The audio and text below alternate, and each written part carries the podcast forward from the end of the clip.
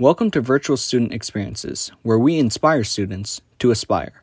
For more information, please check out our website at www.virtualstudentexperiences.com.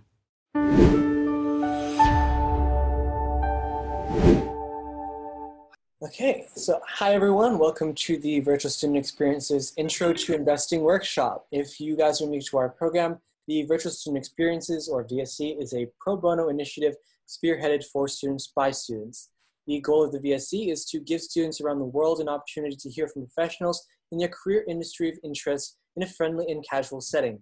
For students that know what they want to do, the role of the VSE is to encourage, allow, and connect those students with professionals uh, through VSE, students are given the chance to decide if their career choice fits their personality, skills, and overall interests. Uh, and for students who are ambivalent about their future, the role of the VSE is to help them not only explore, but to discover different career paths and options for their future. Uh, today's session is a special webinar with the focus of bringing, bringing you all an easy to understand introduction to investing webinar. Our presentation contains up-to-date information and graphics that are there to help you understand and grasp the concepts that we'll be covering in more than, in a way more than just us speaking to you. Uh, to find out more information about our program and sign up to be notified about future webinars, you can visit our website at www.virtualstudentexperiences.com. And before we get started, I just want to go over some housekeeping things, uh, so hang on tight. Uh, today we'll be covering a four different main areas of investing. We'll start by covering healthy diversification and basically what a healthy portfolio looks like. We'll then go over the basics of stocks and bonds, and then we'll cover risk and reward, and then end with how to read a stock chart and what to look for in terms of patterns in specifically the candlestick ch stock chart. Um, but if at any time you think of a question, please feel free to put it in the Q&A module, which you can access at the bottom of the screen, and we'll try to answer it live. Before we begin, we must state as a disclaimer that this following information is intended as educational and not financial advice. For the official investing recommendations, please consult your financial planner and or accountant, and this information is current to the best of our knowledge as of June 8th, 2020. And now I'd like to introduce um, my co-instructor, the guest professional, um, Lauren Pear, a graduate of the University of Pennsylvania who spent the early years of her career as a high finance professional where she worked at the Bulge Bracket Investment Bank Goldman Sachs. Uh, she also worked in a New York hedge fund as well as the New York Federal Reserve she now is on the board of trustees at the director and, and a director at the Honolulu Waldorf School and holds a position in their finance division. She is also the author of a new series on the Federal Reserve's quantitative easing. And now for our team, managing the back end, we have Kainao Kawabata, our social media manager, Jonathan Wu, and also joining us today is our chief canvasser, Beckett Wren. And so without further ado, Lauren, do you want to talk about healthy diversification? Yeah, that sounds great. Thanks for having me, buddy. Um, so I, I, wanted to start with healthy diversification because I think that this is something that it's easy when uh, you're getting excited about stocks, especially with the wild gyrations that we're seeing. It's easy to just jump into one or another um, and not first really think about how much money you actually want to allocate to your investing activities. And within that, you know, between stocks, bonds, different uh, types of investment assets. Now, uh, uh, it depends a lot on what you're trying to achieve and your personal risk tolerance, right? So it is there's a bit of, of, of personal um, choice in this, and to be honest, for people like yourself, like for those under 25, it's not even against conventional wisdom to be 100% in stock. So for for people as young as you, um, because it, as you get older, they tend to suggest a more conservative diversification. But I still think it's important to really consider if that's how you want to spend your money. And as we'll talk about later, I think when you start investing, you probably want to start with like a play account and see how you do before you put your real assets on the line. Um, I'd also highly recommend when you do that, uh, starting an investing journal because that is how you know if you were right for the right reasons um, versus just getting lucky because that also happens so it gives you a better sense but getting back to healthy diversification uh, the typical categories are stocks bonds and cash although cash has kind of fallen by the wayside um, in the past, I don't know, a couple of decades, probably because the, the market has done so well, as have bonds. So people have kind of forgotten about cash. Um, not everyone, but it's it's become far less emphasized. And so I just wanted to highlight the the values of cash, which is one of them is lowering the volatility within your portfolio because cash doesn't go up or down. So as your stocks and bonds are going down, it gives some stability.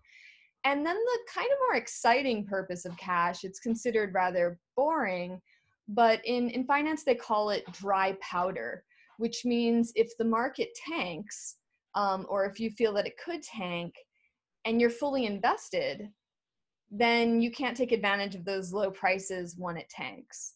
Whereas if you have cash, you don't just have to think about the cash as purely uh, safe, reducing volatility, but again, as dry powder, it's sort of a, a latent opportunity that you can take advantage of if there's a, a correction in markets. So again for for for students so young it's um, you know even even the experts say that um, very heavy in stocks is is acceptable but then you also have to assess your own risk tolerance and also as you get older if you're going to college you certainly want to separate your money that you need to pay rent and food and all of that sort of uh, the necessities of life which tends to be in cash you need that um, ideally out of anything risky uh, where you could lose money. Um, and I also wanted to add that there's a there's a, a fourth bucket of diversification that I think is um, wise to have, you know, a, a small, relatively small allocation in, and that is some combination of precious metals and or cryptocurrencies because um, what I'll talk about briefly in a little bit and something I'm really fascinated by with this unprecedented uh, printing that our central banks are doing. And to be really, uh, as a technical disclaimer, they don't physically have to print the trillions they're making anymore. They just type it into their computer screens. So some people will say they're not printing.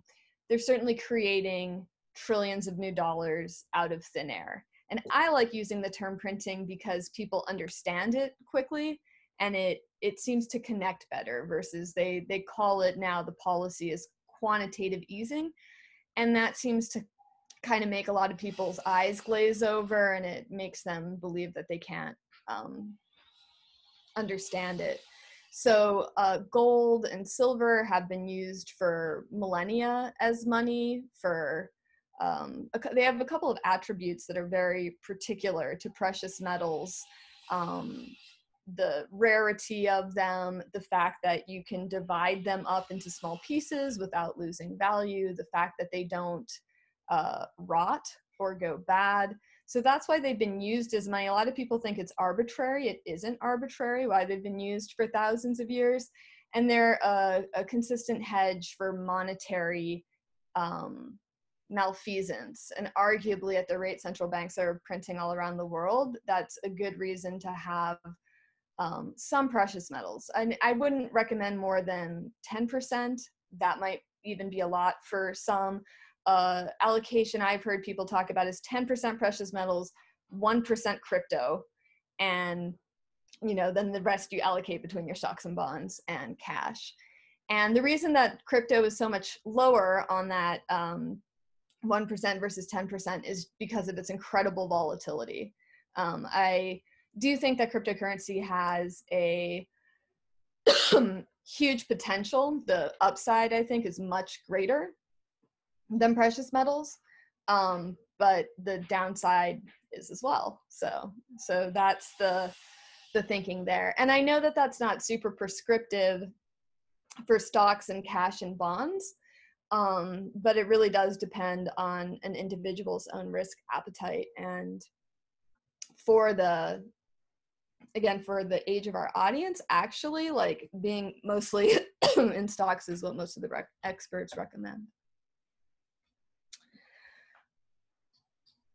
Um, should I mention the role of uh, of of central banks now, or do you think that was?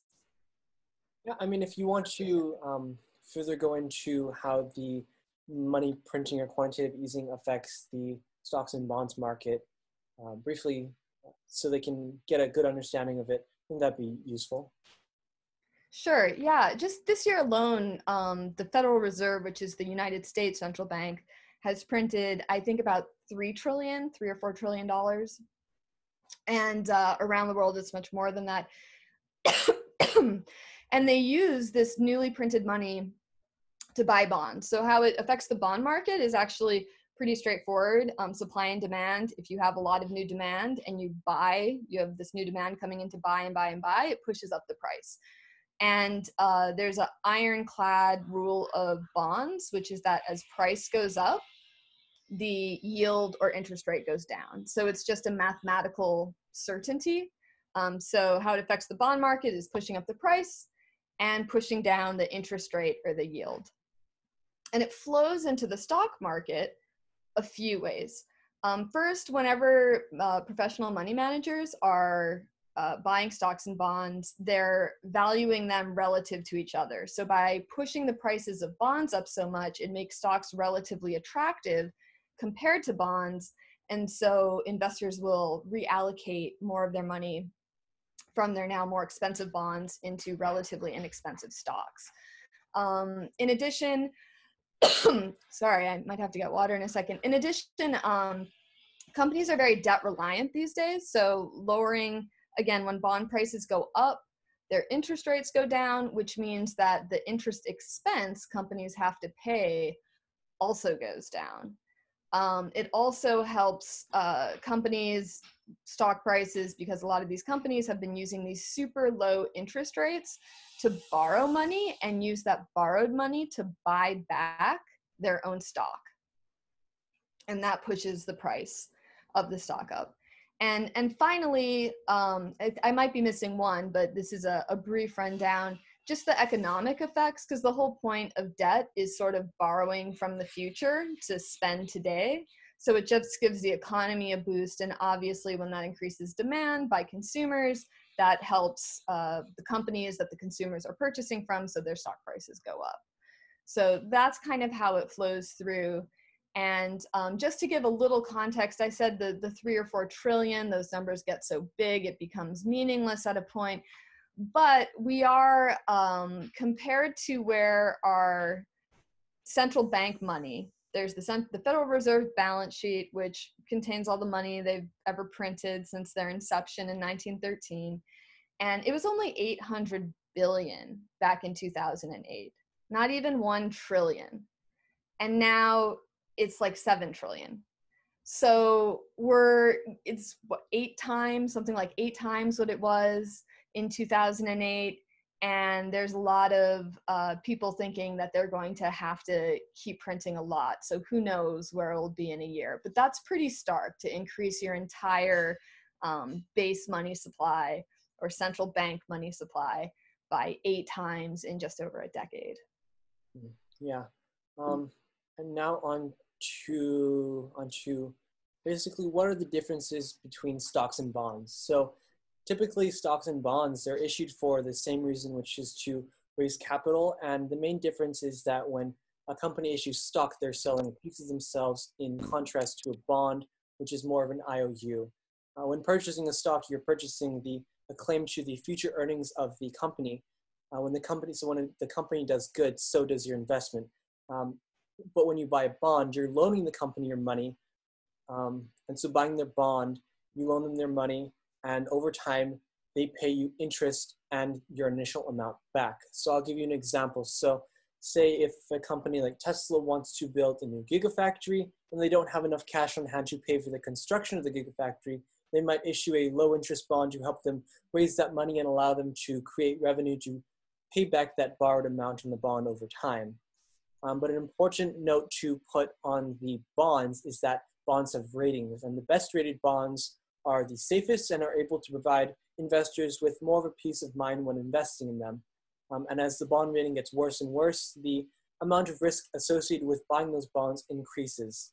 Um, so that's it for me. Lauren, do you have anything to add? Um, I just wanted to add, and I, I think that you're starting to speak to it, but that uh, stocks theoretically your return is uncapped, right? Like you said, it's a claim on their future earnings. So if you pick a real winner and their earnings go through the roof, you have a claim on that. Your stock can go up 500% or whatever. With bonds, it as you said, it's an IOU, and it's an IOU with a fixed interest rate for a fixed set of time. So it could be a five year bond, it could be a 10 year bond, and they're giving you 3%, for example. Um, you're not getting more than 3% if the stock, if the underlying company does fantastically well, right? You're like locked into that. Uh, but the, the advantage is that if a company goes into bankruptcy, that as a bondholder, you are in front of uh, stockholders in line to collect from the company. So it's considered safer. Um, you get paid out first as a bondholder, but the upside is higher as an equity holder. Mm-hmm. And now a little bit onto IPOs. But before we discuss IPOs, we have to first, first distinguish the two different types of companies. You have the, the private companies and the public companies. The main distinction of which is that these um, the private companies are not listed on any exchange and they don't have any shares for pub, uh, the, for the public, uh, regular people to buy and sell. Uh, the public companies, however, are listed on one or more exchange and have shares that can be publicly bought or sold. Uh, but the process of how a company becomes public is called an IPO. The, uh, what IPO stands for is initial public offering. And in simple terms, the um, purpose of the IPO is to help the company raise capital or uh, spending money. And the process in simple terms is this. The company will approach the invest, an investment bank to advise on how to bring their company public. The bank will then do research on the company and decide how many shares are issued along with the price of the new, uh, the price per share on the new issuance. Um, so, I mean, if you've ever wondered who decides the price of uh, what a stock is at first, it's actually the investment banks. And so after this process is, is complete, after the uh, company is publicly listed, the investors are then allowed to buy and sell shares on the in the new newly public company. Um, so I mean, when looking at stocks, bonds, and other investments, it's easy to ask yourself like, what makes stocks so attractive? And I know um, Lauren touched a little bit on this before, but simply stocks are more of a risky investment and offer more upside returns. So if you were to buy stock in a company and you say bought a stock at $1,000, that stock has the potential to go up to 20000 or even a hundred thousand um, dollars. But it also has the ability to go all the way down to zero, which is basically meaning that the company is bankrupt. But in that same company, if you bought a one thousand dollar bond at a fixed interest rate at a, in a fixed term, at the end of that term, you would receive the one thousand dollars plus the interest payments over time. Um, but when looking at a scenario such as bankruptcy, I know you touched on this a little bit, Lauren, um, stocks would not be the safest investment because if the company were to go bankrupt in accordance with bankruptcy law, so by law, the companies are have an obligation to pay out the bondholders, all of the bondholders, before they then start to pay out compensation to their stockholders. And so yeah, I do want to add to that. Sorry to, to cut in. You still might not get your hundred or your thousand dollars back if the company you lended money to with the bond goes bankrupt. Yeah, if they have no. But money. they will have to legally uh, sort out the assets, and creditors over equity holders will definitely be first in line. So. So a little bit about dividends. Dividends are basically payments typically made out in a check paid out to stock shareholders to make their stock seem more attractive. Uh, to receive a dividend payment, the qualification is only that you simply have to hold stock for two business days before the dividend payout. Um, most companies pay out dividends by using what's called the hybrid approach. And the hybrid approach is what allows a company to establish a set dividend that can be consistently fulfilled with a relatively small piece of their yearly income. Um, but besides that, a mailed check will be uh, mailed to investors who then can then choose to uh, either use that to purchase more shares or spend it on whatever they'd like. If they'd like to uh, use that check to the dividends to purchase more shares in the company, they can um, go for what's called a DRIP program, which stands for Dividend Reinvestment Plan. And so they can use that dividend amount to actually repurchase more shares in that company that they've received the dividend from. Um, and so if you don't really need cash immediately, the DRIP program is a good way to purchase shares commission free since you're skipping the broker. And in this slide right here, you can see some stocks that pay out some, uh, pay out actually the highest dividends as well as their yield amounts. And so when deciding what to invest in, I mean, it's important to think about and be aware of what is the amount of risk that you're taking on and what is the amount of risk that you're taking on in associated with the type of investment that you're considering. So this next part of our presentation will be uh, to help you look at your risk and see if you're getting the best bang for your buck. Can I add something quickly about dividend yields, buddy? Yeah, go ahead. Great. Um, dividends are a, great thing to look for in a stock, definitely.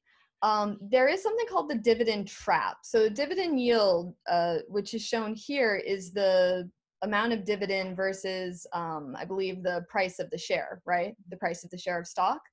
Sometimes when you see a really high dividend, you want to do some research into the company if analysts thinks they're going to cut their dividends because since dividend yield is the dividend price divided by the share price as the share goes down the dividend yield goes up.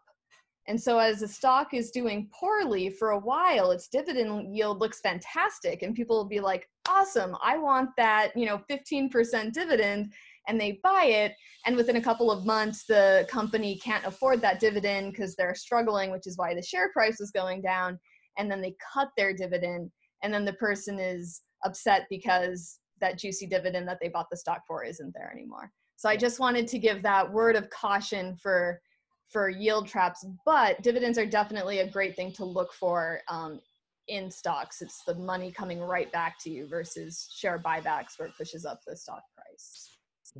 And just a reminder, if you guys have any questions, feel free to ask it in the Q&A module and we'll do our best to answer it live. Um, but back to risk and reward. Uh, the first way, or one of the ways that you can help to make sure that you're managing your risk and capital allocation is by using what's called the efficient frontier. The efficient frontier method is a tool to help you measure your portfolio's potential return relative to the amount of risk that you're taking on. So basically, it's a way to see if you're making the amount of money that you should be relative to the amount of risk that you're taking on. And so if you look into this graphic, what you're aiming for right here is this smiley face. Uh, this portfolio is on the efficient frontier line and it's making what is expect the expected return for the amount of risk that it's taking on. Um, but if you look at oh, the, at the sun, you can see that it's not in the efficient frontier line and it's taking on a significantly larger amount of risk to receive the same amount of return. And if you look at the moon, then you can see that it's making a significantly less return for the same amount of risk. And both the sun and the moon are good examples of portfolios that are not effectively using their capital to reach their risk and return goals. Um, and onto PE. Uh, so the price to earnings ratio is one of the most widely used value metrics um, and the simplest. And the idea of it again is, as Buddy mentioned earlier, a stock is really a claim on the future earnings of a company. And so, what you're trying to understand is like, what is the value here? I'm paying price X for this stock, and what type of earnings can I expect? Since the whole point of owning a stock is that claim on future earnings, what kind of earnings can I expect for my share of stock?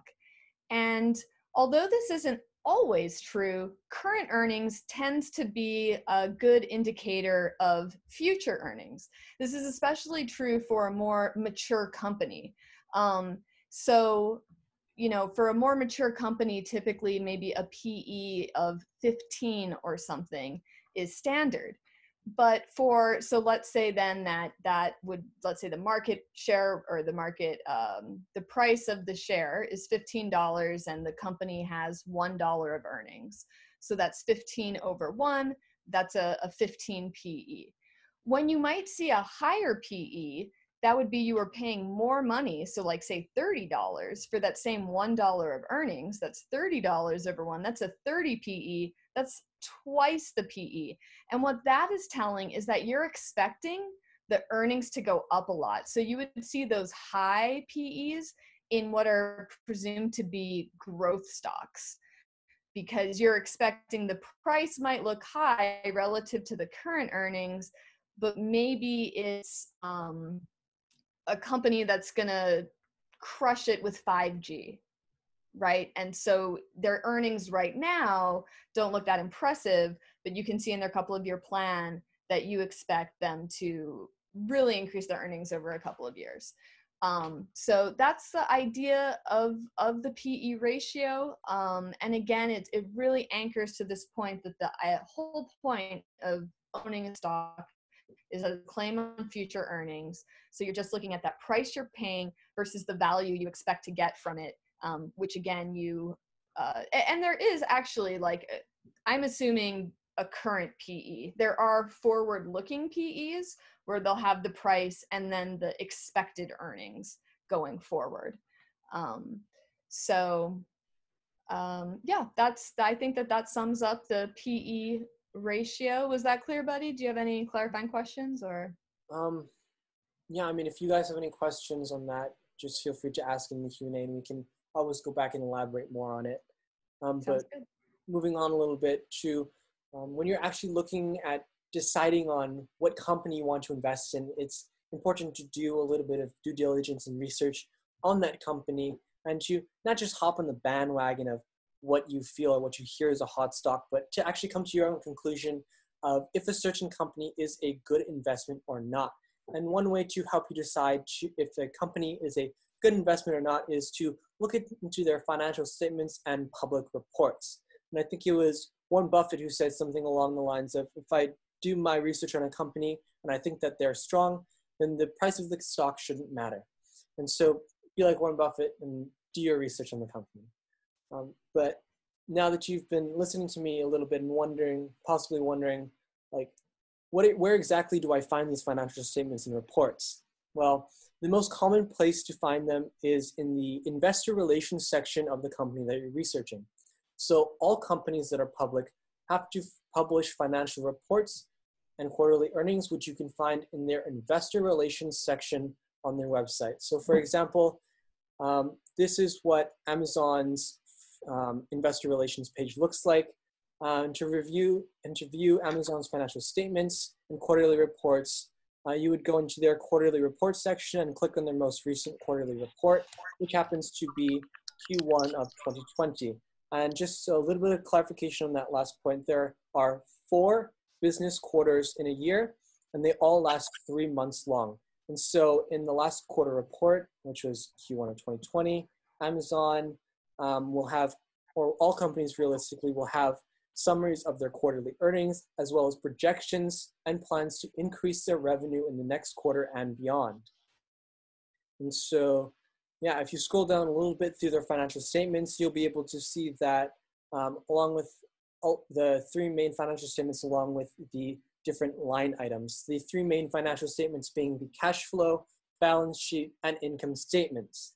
The cash flow statements measures basically how well a company manages and generates in cash in order to pay off its debt obligations and to fund operating expenses. On the balance sheet, you'll always be able to be looking at the three main items, which are the assets, the liabilities, and the shareholders' equity. Uh, the balance sheet equation goes assets equals liabilities plus shareholders' equity. And finally, the income statement will show you how much money you've made or lost over a period of time. Um, so yeah, those are the three main statements that you would see on an investor relations page. Of course, they might have extra statements as well to convey extra information. Um, so now that you know where to find the information and where to look for what to look for in the financials of a company, you may look think to yourself like, so what? What do I do with this information? And realistically, what does it even mean? Um, but there are many different places that you can pull conclusions from when looking into a com company's financial statements. Um, and in telling you this, I hope to give you a few tools to start making deductions of your own to come to conclusions on what companies you want to invest in in the future. Um, the first and foremost metric that you can look for in a company's investor relations report is the net income. Um, by looking at this metric, you're discovering, is this company making money? And if so, are they continually making money at a high growth rate, a medium growth rate, a consistent growth rate that's going up, or are they losing money? Um, you don't really need to actually look in the investor relations page to find this. And a, a quick way, an easy way to find this realistically is to look in Google and just search the name of the company and add stock to the end, and then go into the finance tab. And so, for example, I'll display this. Um, you can go into Google and search the company such as Uber, and then add stock to the end of it, and then click on their financials tab. And as I said before, and I mean, as you can see in this image, in the last quarter, Uber lost nearly $3 billion. Um, and if you look a little deeper, you'd find that Uber continually loses money and actually hasn't gone had positive income ever since they became a public company and IPO'd in the May of 2019. So before investing in Uber, you would want to find out they haven't gone positive since their IPO. They haven't gone positive in income. That is what that is what you would find when doing your due diligence and research into that company. Um, but another metric that you can look for in a company's financials is the continuous, continuous positive earnings per share. Um, the calculation for the company's earnings per share is the company's net profit divided by the number of common shares it has outstanding. So how many shares um, it has out in the market for people to buy and sell.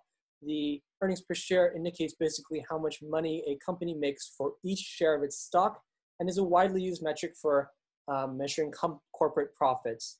Uh, the higher EPS indicates more value because investors will pay more for a company that displays a higher profit. Uh, and the last thing that I'll talk about when looking into a company's investor relations page is the projections and outlook for the future profits, um, and as well as their plan to increase revenue and profits in the future. So once again, I'm using Amazon's investor relations report to demonstrate what one of these sections might look like. In this report, Amazon states that their quarter is subject to considerable uncertainty due to many factors, one of which is most likely the coronavirus. Um, they also state other factors such as foreign exchange. Um, yeah, but they also, in the summary, express that they expect and project their revenues to actually increase over the next quarter. And so all besides looking, I mean, besides looking at a company's financials, another good way to help yourself mm, decide what stock you want to invest in and make a prediction on how a stock will behave is by looking at the charts. And now I must say that it's impossible to predict the future, but it is possible to make an inference on how a stock will behave.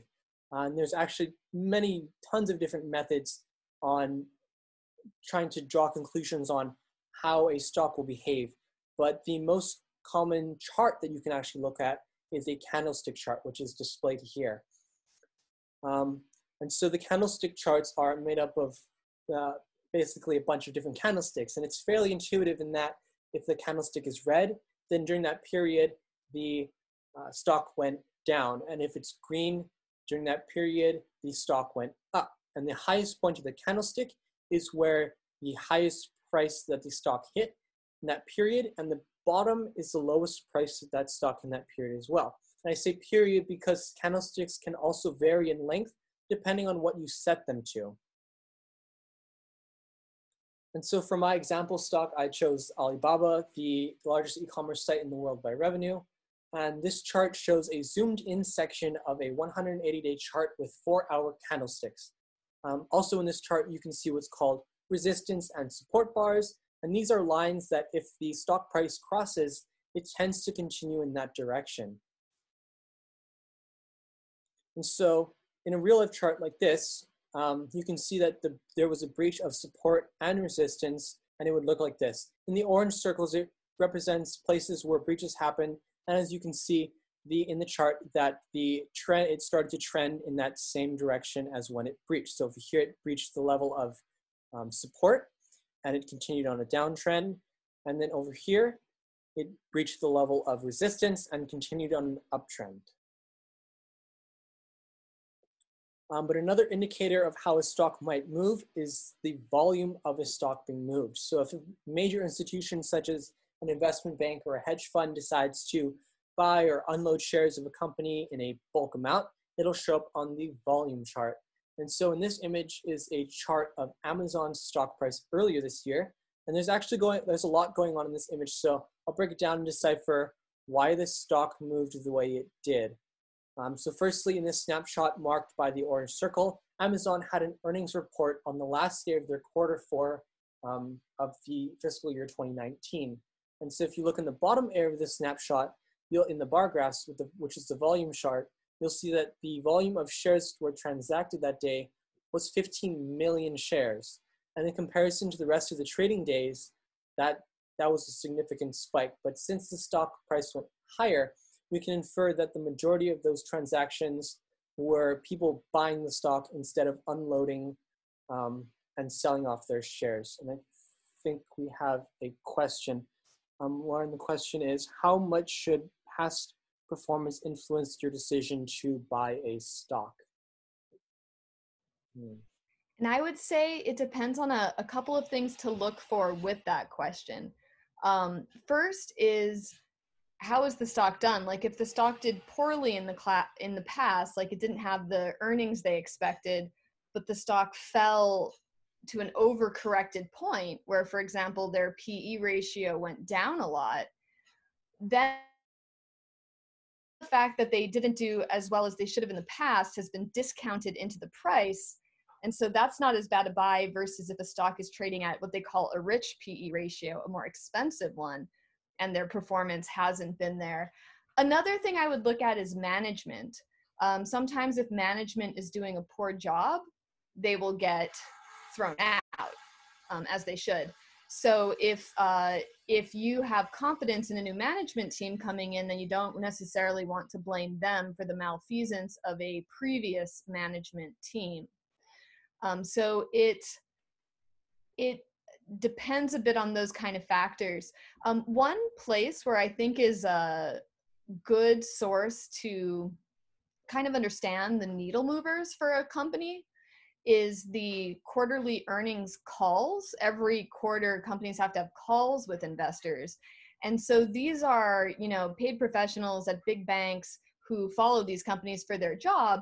And so they tend to have their fingers, not always, but often on the pulse to what are the main drivers. So if you listen to those calls, like I just pulled up Apple to check and it says it's not currently available, they tend to keep them up two weeks after they have them. Sometimes you can find transcripts on Seeking Alpha or something like that. So that's a good place to look in general.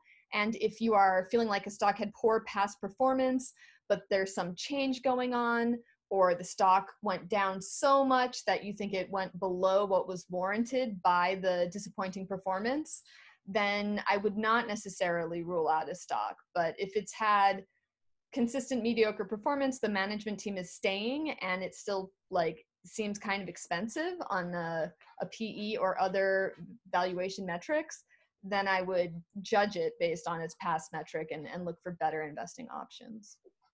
And another note I'd like to add to that is uh, when you're looking at a stock and if you see like a giant dip like it did in back in March, you'd want to look at not only the historical chart, but the news events that correlate with the times in which the major spikes or declines happen. So if you were to just look at the chart for the S&P in early March, um, and you were to buy a whole bunch of shares because it shows that the stock chart is just going up, the stock is going up and up and up, um, and you weren't able to identify that the coronavirus is going to have a major declining effect on the economy, you would significantly um, have lost a lot of money just by not looking at what's currently happening happening on in terms of economics. But if you keep up to date with what's happening in the company, like if they're opening up a new warehouse, um, which might increase the production of cars to meet the demand, the increase of demand of um, customers, which would then increase revenue, which would then increase the rev the um the, the price of the stock. Um, you might miss out on a potential boost in the stock. And so I think watching the news and keeping up to date is a good way to also make decisions or inform yourself on inform make informed decisions on when to take positions in a stock. And and I just wanted to add, I definitely agree with that. News flow is important. And just while we're on this topic, two other places to look goes back to where Buddy was telling you before. If you find their quarterly earnings or their annual earnings, they have these filings. 10Qs are the quarterly ones, 10Ks are the annual ones. Um, there are two other sections that I would suggest you look at. When I was at a hedge fund and had to do fundamental analysis, these were two places that my boss sent me. And one is the MD and A section, which stands for Management Discussion and Analysis. That tends to have some interesting news about important needle movers for the stock. And the other is the quote unquote risk factors section. And legally, companies are required to put in any kind of significant factor they think could be a negative uh, could negatively impact the stock. It's a legal requirement of theirs. So you know there's a lot of legal covering their butts but there are also sometimes some interesting gems buried in there that might give you insight. And it is actually shocking how many even professional investors don't do their diligence and and read those sections. So it could pay off. And um, since we've already reviewed like what exactly is a candlestick chart, I'm going to go over a, a couple of patterns that you can look for when studying the historical prices of a, a stocks in a candlestick chart. Um, the first method of which is called the three-line strike, and this method is said to have an 84% accuracy when predicting the direction of a stock. And so the pattern starts with three candlesticks that close lower each time, and then on the fourth, it reaches the lowest of the three candlesticks and reverses to be higher than the first. So it, there are three consecutive negative candlesticks, which each, each of them closing near their lows. And then on the fourth candlestick goes back higher than the first candlestick over here. And in a real um, stock chart, you can see that this is in a Google stock chart. The reversal happens over two candlesticks, but still the pattern is correct in predicting that the stock will go up.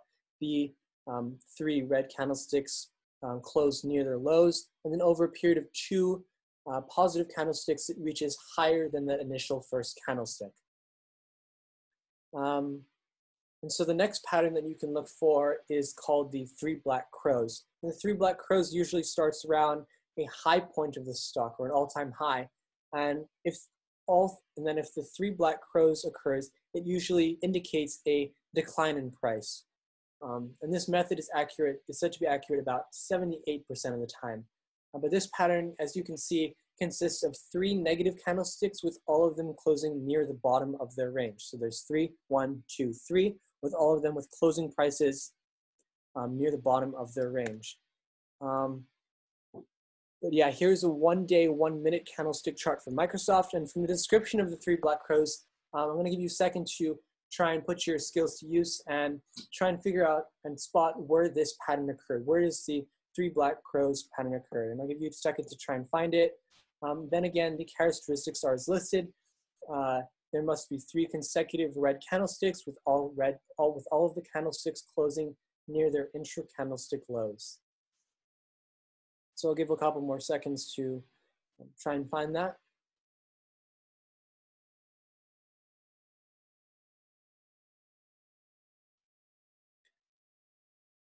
And in this chart there, the three black crows pattern actually occurs in two places. And as predicted in both places, it follows a downtrend in both places. So um, those are two different patterns that you can look for when analyzing the candlestick chart um, and trying to predict if the stock will go up or down. And remember that uh, you can't necessarily predict the future and that these methods aren't accurate 100% of the time, but as the statistics show, they're accurate most of the time.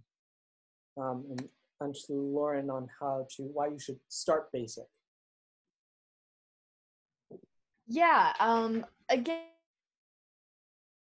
And I, you know, stocks can be pretty exciting. Certainly, it's more exciting when real money is on the line. But I just wanted to to close with um, preaching caution, especially in this market. I know the market's very exciting with its drops, and now it's like back up to where it was, you know, at, at near near to its highs, um, back up, uh, you know, where it was past the beginning of the year, and but it is it's it's just a really volatile risky market. Like uh, the professionals don't know what's going on. And um, so i also just wanted to to uh, suggest caution because there is this pattern happening where it looks like a lot of they call them retail investors are getting in. So that's you and me that's non-professional money managers as i don't do that anymore. Um, and m- big money managers and the very rich have been getting out of stocks. And what that's what these two graphs are are trying to articulate. The first one is showing that as the recession was happening the wealthy were getting out of their stocks with that uh, blue line plunging down right in the around the 2000 and the dark blue line exactly in the 2010 recession versus retail investors at the next stock, uh, the next graph rather, were increasing their ownership right at the wrong time. So this article was um, s- still in that uh, recession zone in 2010. The, the green line is going up at the same time that the dark blue line on the, the previous graph is going down, which sort of indicates that the top 1% are getting out of their money and selling it to the bottom 90% who are basically holding the bag then when the market declines. And so the fact that there's so much retail money getting in now while the major money uh, investors and the top 1% have been pulling out is seems to suggest that that could be happening again. However, I will say that was the the thesis this article was written on. Um, but just a few days ago, uh, two days ago maybe, there was an article that the hedge fund managers who had been staying out are now getting back in. So who knows? And I can say from the people that I do still talk to in the hedge fund world, they are all flummoxed by this market. I mean, they know that the Fed is printing, but it still does not make sense to them that while unemployment, I know there were good unemployment numbers for the, you know, 2.5 million up, but we lost almost 40 million. So that's still down like 37 million, which really isn't very good. And there's a lot of other very concerning economic news coming out. You know gdp is expected to contract significantly. There are geopolitical tensions. A lot to worry about. So um, a lot of professional investors are um, very confused and or just attribute this to the the federal reserve. There's an interesting a lot of big banks are coming out with notes like this and and uh, respected institutions but there is a a Bank of America note recently from their CIO, Michael Hartnett who was talking about how the, the truth is that these markets are fake markets in which government and corporate bond prices have been fixed by central banks. Why would anyone expect stocks to price rationally? He asks. Um, and so when you have, uh, unless you have a crystal ball and know exactly what the Federal Reserve is going to do, it makes it really tough to predict markets. So I just suggest caution. And I would also suggest, probably, especially for early investors, staying away from options, commodities, currencies. Um, those are even easier to lose money on and more complicated, more professional investors in those spaces. Um, so I, yeah, I, I just want to um, yeah, uh, preach caution and, and capital preservation. Uh, and also something I forgot to mention at the beginning is, is I do think for stocks, there is a lot of risk in individual stock picking when we talk about stocks and bonds. Um, so if you are wanting to, especially if you don't want to be listening to earning calls all the time, if you don't want to be digging into financial statements, if that's not what you like to do in your free time, if you just put your money in the SPY SPY, it's the S&P 500 and its ticker, you know, you put into Yahoo Finance or Google Finance, SPY, that's just a, a, index fund of the S&P 500, which is the, you know, largest 500 corporations in the US market. It tends to outperform the vast majority of money managers and has a very low fee. Um, so ETFs like that are great if I'm talking about the pluses of ETFs, I also do want to add in that there are a lot of more complex, like leveraged ETFs or ETFs, for example, USO, that is trying to track the oil price. But it does so using complicated financial futures that end up bleeding out investor money. So you think that you're in a index that's supposed to be following oil and in the short term that's true but if you look at a graph for like the last 10 years it's lost you most of your money just because they're playing these contracts where they always lose so for the more I think that um, ETFs that are just a basket of stocks, like the S&P 500, or sometimes they'll be like an energy basket of stocks. Those are um, good things to consider. But the ETFs that are double leveraged or trying to track some commodity, I, I would just exercise caution.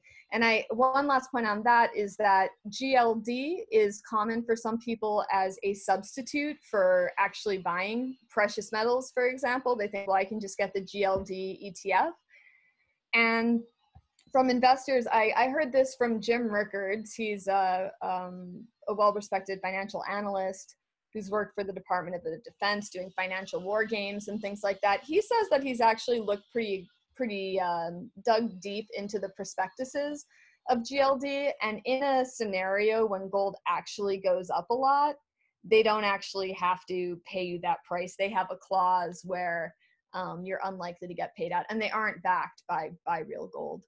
Um, so just just those warnings. The basket of stocks, ETFs, you always want to do your own diligence, but they tend to be um, fairly straightforward, and I think a, a, much better idea than some of the more complex ETFs that are trying to lever up or um, track commodities using um, you know different financial futures contracts.